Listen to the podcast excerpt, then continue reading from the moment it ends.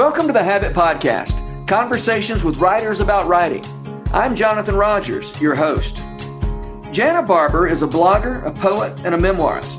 Her most recent book is Hidden in Shadow Tales of Grief, Lamentation, and Faith. Jill Phillips said of the book Janna Barber is not afraid to sit in the tension and paradox of spiritual transformation. Her words bring a welcome, gentle, and wise voice that help me see my own journey and the journey of others with more tenderness and compassion. Well, that sounds about right to me. I was very happy to sit down with Janna Barber. Janna Barber, I'm so happy that you were able to be on the Habit Podcast today. Thanks for joining me. Thank you. It's great to be here. So, you uh, have a memoir called Hidden in Shadow. Tell me about when, when people ask you, what is this book about? Mm-hmm. What's the short version? What's the short answer to that question? Um, I usually say it's a memoir about the value of grief in the life of a believer. And then if that doesn't totally scare them or bore them, then they then I say um, that I was a preacher's daughter growing up, and that I grew up in an in an environment where I didn't feel I had permission to grieve, but my family life was such that we had a lot of loss over and over again. My dad mm-hmm. um, moved our family several times because of the churches that he pastored. And so um, I didn't know how to reconcile the loss I was experiencing with the culture that told me that I should be fine if I had Jesus. Yeah. Yeah. Uh, yeah, your chapter titles are place names and, and just that list of different places you lived when you were little. That in itself yeah. is kind of a sad little commentary, yeah. you know? Yeah, yeah. To, to, compare the dates with the places, you know, the, their right. dates aren't very far away. Yeah. Uh, but the, there's so many places. Um, well, you know, one of the central images in in your book is, and I guess you know where you get your title from is the idea of the moon and the cycles of the moon that they're always waxing and waning, and mm-hmm. and uh, and while the moon always stays the same, actually from where we sit, it it looks like it's waxing and waning, and it's in this, this right. cycle. Um, which, as you say, our experience of faith also waxes and wanes. Our faith in a in an unchanging God, right, waxes and wanes. Um, right. And and so so much of uh, uh you know reading your book feels like you coming to terms with with that cyclical nature mm-hmm. of faith. And yeah. of course, this is a podcast about writing, and so uh, I always you know weasel these questions around to writing. So, you know, as as you also experienced as a writer, mm-hmm. right? There are there are cycles uh, where you're feeling energetic and like you can, you know, write anything, and then you and then yeah, not. yeah. So I just want to talk about that idea of of those cycles mm-hmm. with regard to, you know, yeah. sort of map this over to to writing. Okay, yeah, I love that you um drew that analogy because um writing is very much tied to my faith. So it's good to mm. think about how I can um, treat them accordingly. Um, so, uh, one of the things that I was thinking just as you were talking was um, there's this element of expectation that we put on ourselves that it should never be dark. Um, and I know that in I was just thinking also with like our Christian faith, we kind of think it should always be bright. It should always be shining. And we should always, because God is faithful, He's always um, the same. Why does our faith change? But um, I don't know if it's just the um, culture of optimism in America or um, kind of the Christian culture I've already alluded to. But um, I had in writing this book, what I learned was there isn't any shame in the fact that there are cycles. Um, mm-hmm. And I need to be okay with, you know, and again, I sound like I'm peeping more shame. Be okay with not being okay. but, um, you know, I uh, remember coming into contact with a Wendell Berry poem that he talks about what goes on in the dark as a farmer, you know, how that's mm-hmm. when the seeds blossom. And, um, that was kind of a revelation to me that and the um, verse in the psalms where god says or david says that darkness isn't dark to you you know mm-hmm. um, that's encouraging as well because uh, darkness does scare us, and it does think that you know if it's dark, then it's not going to be light again. We we get that yeah. trick in our heads. But um, so with writing um, and with faith, if I can remember to do the things that I've learned in the good times, yeah, when the writing was fruitful, if I can stick to that routine um, and the same place where I go and the same habits that I have of um, making a cup of tea or hot coffee and um, just relaxing and turning everything else off and focusing and starting with something I already wrote before or mm-hmm. just giving myself permission to, especially when coming to a blank page, just feeling like it doesn't matter and it's not, yeah. have to be perfect and to just get those first few words out. But yeah. um, it's the practices, I guess, to keep up uh-huh. in the dark times and yeah. know that there will be light again. But once you've gone through the cycle enough, you do start to trust it more. I think when, when you're first starting out, it's harder. Yeah. Yeah. Um, and I think it's also super important to remember that that you're that that you're not your work. You know, yeah. there's Janna, and there's the stuff Janna writes, and you know, it, yeah. and a, a, a, an unproductive writing day doesn't mean Janna's a, a loser. you know, it's just you had a bad day, and these yeah. things happen. You know, and and um, uh, it's just part again part of the process, and you don't, you don't even know what's going on behind the scenes under the under the surface of your of your conscious brain. You don't know what's going yeah. on. And, and, yeah. And the truth is, as long as you're sort of living in your conscious brain, uh, and I think this may be relevant to even to, the, to some of the faith questions that you explore in this book. But as long as you're living in your conscious brain, you're not really getting the good stuff mm-hmm. of, of writing or yeah, yeah, of faith for that matter. yeah, yeah. Um, although you do have to do the things that you are in control of, right? There's there's plenty that you're not in control of, but you just have to yeah. do what you do have control of. Which, as yeah. you said, you can yeah. make a cup of tea and you can sit your butt in the chair and and, and, be there. Yeah, yeah. Um, Sometimes I even just you know pick a crazy font or just you oh, know really write. Um, I get a journal and a, and a pen too. Sometimes you have to do the analog thing and just give yourself permission to say really stupid stuff or the thought that keeps running through your head that you don't want to be thinking about. you have to let that go. Yeah, right. yeah, yeah. Um, you uh, you mentioned you know in your in your book that writing is a kind of self care mm-hmm. for you. Um, can you tell me more about that? What what why and how is writing self care? Okay. Um, so the first time that I went to counseling, um, I had a hard time just talking you know just like being the center of attention there with mm-hmm. um, my counselor she i expected her to teach me. I went for mm-hmm. postpartum depression and i thought you know well she's going to help me feel better. And then she and i also but i didn't even know i had postpartum depression. I just knew that i was angry and i wasn't a good mom. I didn't think i was a good mom to my little baby. And so i thought well she's going to help me and she's going to teach me and I got there and she just wanted me to talk and she would sit there and just be quiet until I talked. And I just, it was really hard to talk at first about myself and to be honest. And she was very patient and um, gracious, but she uh, just waited and, and let me sit in that uncomfortable silence. And then once I was able to say a little bit and tell her some of my story, um, I realized that I would cut myself off when I got emotional. And she mm-hmm. realized that too. And, and you know, that would still hold a lot back. And so she encouraged me. I had said that I had diaries as a little girl. And so she said, just try writing some of these things down that we've talked about. Go home and see if you can write more than what you said here in mm-hmm. the office with me. And um, I just, I guess in a way, was learning to access emotions that I just had shut off for a long time.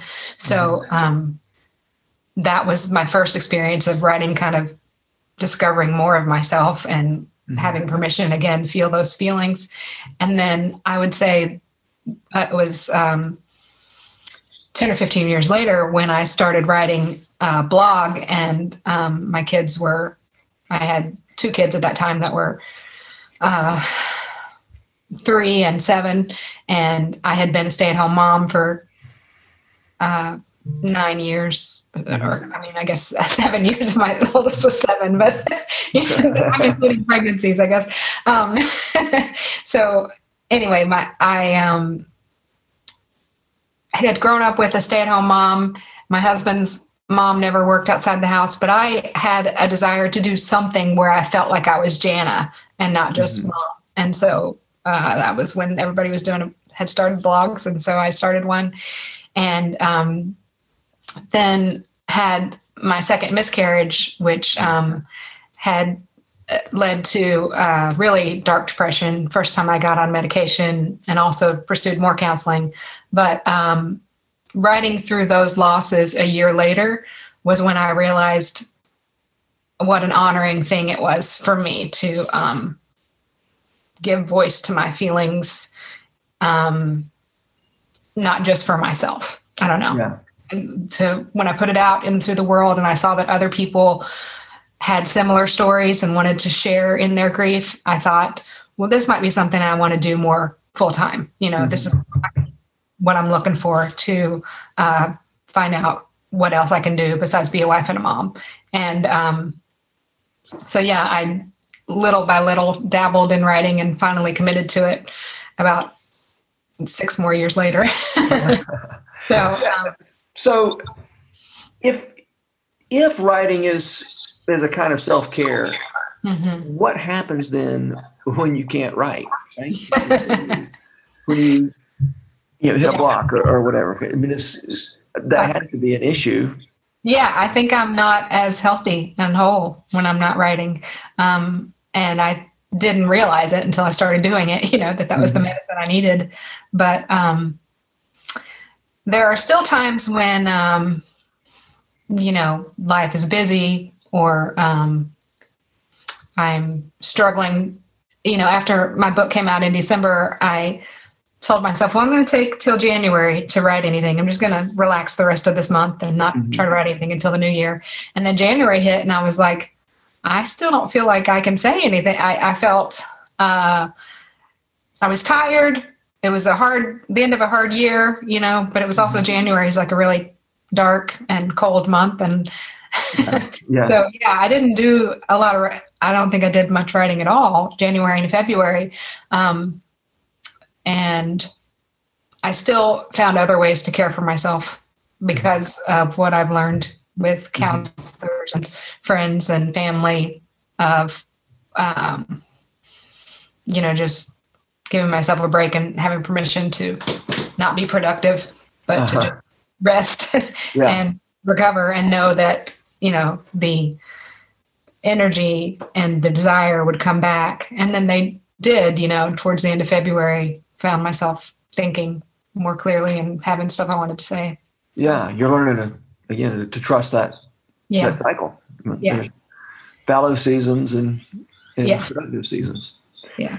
Um, it's been two or three months since I've read your book, but but one image, one story that really stuck stuck out for me that still sticks out is you tell a story about a time you came home from I don't know where you were, it doesn't matter. You came home and the family was gone, and you you were expecting them to be there, and they were gone. And yeah. your first, you, you quickly came to the conclusion that the rapture had happened, and you'd been left behind, and your family yeah. had been carried off. Yeah. Yeah. Um, I want to talk about that story for a minute because mm-hmm. you know you take that story seriously in your. Mm-hmm. I mean, you you have the honesty to to to take that story seriously, right? And I was thinking, if that story had happened to me, I think I would be playing that for laughs. And it yeah. is it is kind of funny. I mean, it's very funny. okay, okay. I'm, I'm, glad. I'm glad when it's I, okay for me to say that's a funny story. Yeah. When um, I saw question. It wasn't just funny, right? I mean, there was something more going on there than that's just a funny yeah. little story. Yeah. So when I I used to always tell it as a funny thing, you know, when I went uh-huh. to college. It's like, yeah, you know, this is the culture I grew up in. We we watched the Left Behind, or we did the Left Behind movies weren't out yet, but I know I watched some movie where there was like this alarm clock that never went got turned off and it would just beep beep beep throughout the movie and uh, just terrifying kind of thing like what if i get left behind and um, even though he preached once saved, always saved, and I'd been saved, you know, yeah. been baptized, I still just, there was a lot of fear, I think, in the uh, culture I grew up in. And so I had been walking in the uh, rice fields behind our house, and we lived out in the middle of nowhere. And um, had my headphones on, was just in my own little world, and came back. And then all the cars were gone, and all the people were gone, and I walked around, and I couldn't find anybody. And it. Wait, the Uh, cars got raptured too. well, I, I don't know what uh, what I thought. Maybe there was one car there, but I knew that there weren't. It's, I'm trying to remember if, if I remember a car, but you know, at least one car wasn't there because that was my general thing. First thought was, okay, they're just gone somewhere. But then I realized. anyway, I was 12. I don't know how much sense it made to my brain, but yeah, it was a funny kind of moment later on. But in the moment, I was genuinely terrified. I went and I yelled for my mom. And when she finally found me and started talking to me, I remember crying with her and hugging with her and hugging her. So I know that it was traumatic. it wasn't just um, a half a second thought. You know, you have those second, uh, those fears when the phone call, you get the phone call in the middle of the night and then Yeah, right. everything turns out okay. But um, anyway, yeah, I think you said your question was in the email uh, that how did I know to? How did you know? When did you know that this was a significant story and not just a Yeah. little anecdote? Right. Um, I guess it was trying to access um, how I felt as a kid, um, and knowing that um, my parents loved me and they were connected to me, but they were there was still something that they were missing out as far as what I needed, and um, I, I just um, had several memories that I was going through, and that one, for some reason, at the time in my life, was also um, the hardest, one of the hardest moves. It was in middle school, Mhm. and so I guess I just wanted to tell the start of that journey because I felt like up until that point, my faith had been really strong, and moving to that particular house in that particular town uh, shook my faith for the first time, which probably happens to a lot of people in middle school. But to me, I thought it had to do with the fact that we had moved to this particular place, and Yeah.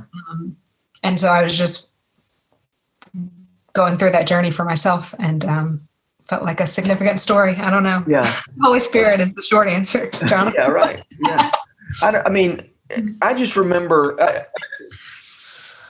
when, you know, when my wife and I, you know, have been to marriage counseling, and, and one of the issues we had to talk about was my tendency to tell the funny story and and to you know so storytelling is a way of not dealing with big issues Totally. Yeah. and then you know and, and then coming back later and saying you know being able to you know i mean a counselor I, I had you know define an anecdote as a sad story told for laughs And um, and that's what i mean that you had a, a sad story yeah. ready to be told for laughs and apparently you did tell it for laughs for a long time and then you, you some, somehow came to terms with the fact that this isn't just a story to be told for laughs it really is. Know there, and I, I don't know I, I just found encouragement in in that story just to to know that there are ways to revisit you know, Yeah. these stories. As a memoirist um, you know you you dug into the to that story and said there's more here than Yeah. than what I have done before. Right. With Well, I, I really felt like that was my. It's the tension that I like to write about and explore all the time is how we want things to be all good or all bad or all happy or mm-hmm. all sad, but Yeah. there's just rarely anything that is completely that way. yeah, right. Well, um, one thing you said in- in talking about that. Uh, I mean, I, I, well, as I said, it's been a while since I've read it, but, but it seems like Yeah. you know one, one of the things you drew out of that was this this idea that I think you were a middle child. Is that right? yeah. and Yeah. you felt a little invisible. And one of the ways you coped with life and the difficulties of life was by withdrawing and being, you know, Yeah. less and less visible. Right. Yeah. You may have already, if you've already answered this question, that's fine because you, you've already touched on some things I want to ask. But but how do you get from the way I'm going to, to cope is to be invisible Yeah. to the way I'm going to cope is by telling my story and putting it out there for other people to read. Like, how, how do you make that? How did that? That's a pretty big difference in the way you think about your own story, right? Right. Well, um, I was thinking about this before we got on the call, and um, I think that we're all born with a desire to be seen and known and paid attention to. I mean, that's just how we're supposed to live in community, and God made us for needing each other and uh, validating our experience that way, serving as a witness to each other's lives. And so, um, I don't think that that ever went away. I think that I just learned that um, there wasn't enough time for me all the time. There wasn't enough attention to go around. And so I took on the martyr, you know, well, I'll just disappear and I'll, um, and so. Can I ask a quick question about that? Yeah, yeah. Are, are you saying that was true that there wasn't enough attention to go around or that was just your perception? Um, that's a hard question. uh, it's definitely my perception. Um, I have wrestled with whether or not that was true. Uh, you know, I mean, I'm a parent now. I know that I don't always give my kids 100% because I got my own stuff that's going on. Um, and I can miss things. So um, I don't think there's any shame in saying that my parents might have missed something. And and I'm not thankfully through writing and through counseling, I don't hold that against them. And I'm like, I, we're on the same page here. I'm doing the best I can. You did the best you can, you could, and I love you, you know? Um, so I'm tempted to say it was probably more my perspective, but I still, there's a part of me that wants to, that also thinks that there were times, you know, and you, you're, the way our brains work, and I learned this in counseling, is that we grab onto the negative and magnify it because we're trying, we're in that fight or flight our essential uh, brain design is to stay alive. And so yeah. something is painful, we're like, okay, let's avoid that. Yeah. And but that isn't necessarily the truth of what happened completely. And who knows, you know, God only knows. All right. Anyway, I interrupted you. Sorry. Yeah, no, that's okay. so I guess um, recognizing that had that I had taken on that story for myself, that there wasn't enough time and attention, um, and it would be better. Everyone else was happier when Janna just disappeared. When I recognized that, I was like, "Well, I don't want anybody to feel that way. That's not true." And so, how can I give myself permission and take care of myself again and say, "This isn't true. Janna deserves time and attention." And well, I can step up and I can tell my story and. Then I can even read it out loud for some people or mm-hmm. um, publish it, you know. Yeah. And um, I I lost a thought. I just had a thought, but I lost. Well, can I just interject while you're thinking about your your thought, or maybe it'll come back. you know, it, it's I, I think it's more than just a matter of Janna deserves attention, but also Janna's readers deserve something. Yes, that you yes, have to give. Right? You have you have something to give. It's not just that you need to receive something. Yeah. Although you do. Yeah. I know you do. But it's right. also you have something to give. Yeah, yeah, totally. That's what that was my thought. Was um, I remember reading Traveling Mercies as uh, in my early twenties, and just you know there was a woman. Book. Yeah, Anne Lamott. So she grew up in California, had a completely different uh, family life and experience than me, other than the fact that we're both white. You know, and, but she grew up in a different decade, different family dynamics. Mm-hmm. But I felt such a connection with her story, and um, it helped me. And the, and the fact that she could believe the same things that I had been taught to believe as a kid, and she chose to believe them as an adult, and our faith, you know, we had that in common. Um, that was my first desire to try and do that for somebody else. I was like, if I can do for one person what Anne did for me, then I can, mm-hmm. and that's worth, you know, taking yeah. a. Shot. So yeah. I did. it took me a long time to take the shot, but I did. I can imagine. All right, I'm going to ask you a very personal question. Tell me about your inner critic. Okay. Um, he or she is very loud. you don't know if it's a he or a she? yeah, I, I, um, I don't. It sounds different on different days. yeah. Yeah. So, um, but yeah, I have to fight it. I have to write down some of the things that it says sometimes and um, then write down the truth next to it and mm. make a decision, you know, about about not giving into something just because it feels true. What is the Mm-hmm. truth? Go back to what God says about me. Mm-hmm. Yeah. Um, That's a great practice to kind of write down what that inner inner critic. yeah. And I've, I, you know, I have a tattoo that I wrote it on my skin, you know, beloved, Mm-hmm. because um, I had this realization eight years ago. I was doing a Bible study on the book of John, and I grew up with this idea that there was John the Baptist and John the Beloved, and um, that was just church tradition, what we called them. Uh-huh. And I, but for some reason, I thought that the Gospel of John was written by John the Baptist, and then first, second, and third were written by John the Beloved. I don't know why I thought that, but I realized they were all written by John the Beloved. And um, as I was studying the Gospel of John, and I realized that he gave himself that name. You know, he's the one who wrote the book, and he said, "The one who Christ loved," and he felt that. You know, and I was like, it's not like Jesus went around and said, "John, you're the one I really love." You know, Jesus, but John felt that, and he owned that, and I was like, I'm going to take that. I'm going to put that on my skin. yeah, oh, that's that's great.